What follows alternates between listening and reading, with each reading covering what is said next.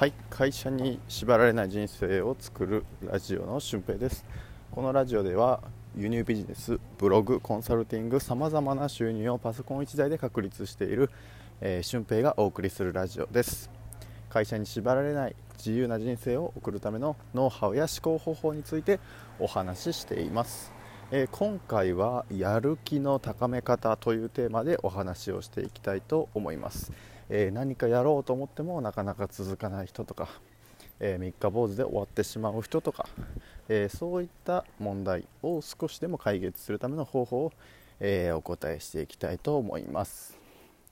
えまずやる気というのは絶対に、え下がっていく問題です。これを理解しないとなかなか、え維持することは難しいかなと思います。人間の特性としてホメオスタシスっていう、え元に戻る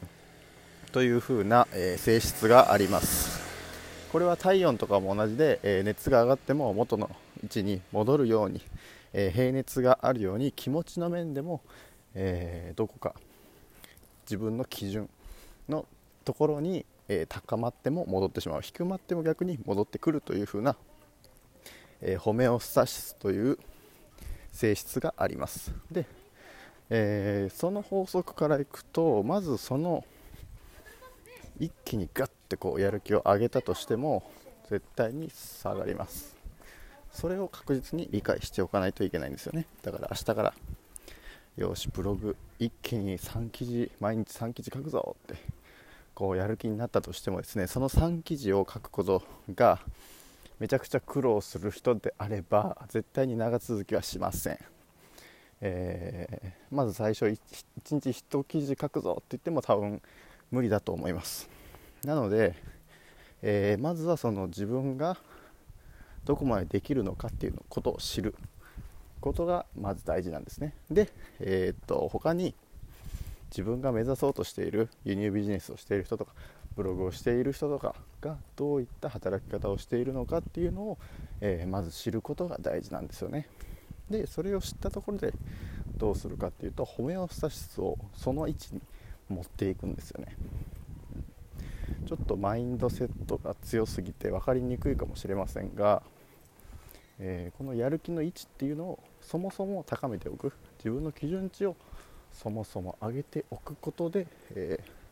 ホメオスタシスが下がってきても高い位置で維持されるという風な流れになってくるんですよね、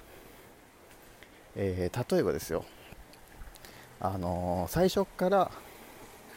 あの明日からやるぞっていう風な考えではなくてですね、えー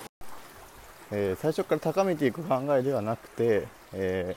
ー、まあ、自分は上がったら下がるんだよということを理解しておくこと。これがまず1つですね。そして、えどこに自分の基準を持っていくか、えビジネスを開始当初の自分のところに、え持っていくとですね必ずと言っていいほどあのやる気を上げたことに対して自分がしんどいなって思うことがあるんですよ。なので、えー、まずそもそも自分は、えー、全然ブログ3記事書いても平気だよみたいな。輸入ビジネスで月利10万円出すのが当たり前だよっていうふうに思って行動する。すると自然と、えー、じゃあこれぐらいやっても楽勝だよねっていう風な感じで、えー、自分が底上げされます。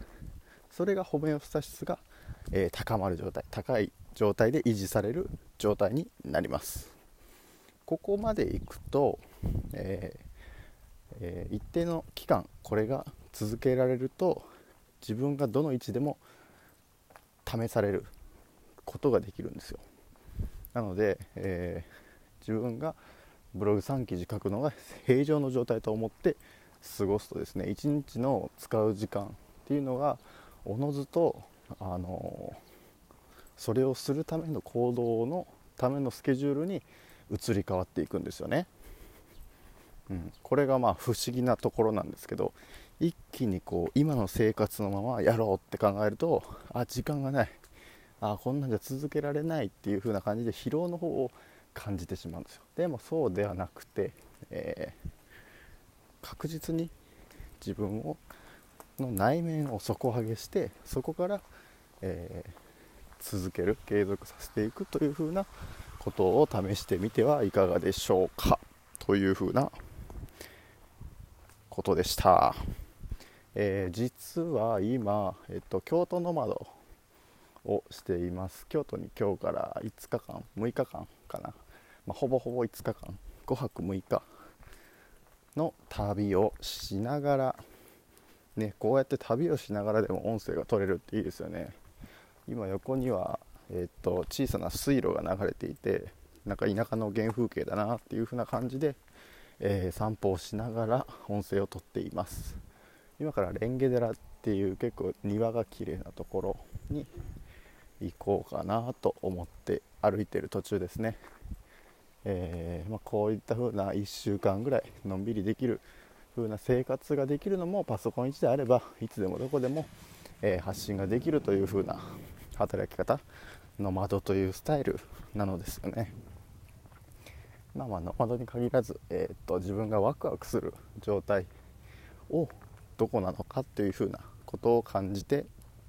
生活してみるのもいいと思いますいやーめちゃくちゃ楽しみですまたなんか旅の風景とかもまあインスタでは配信するんですけどこのラジオでもなんかビジネス的に感じたこととか還元できることっていうふうなことは、えー、言語化して伝えていきたいなと思います。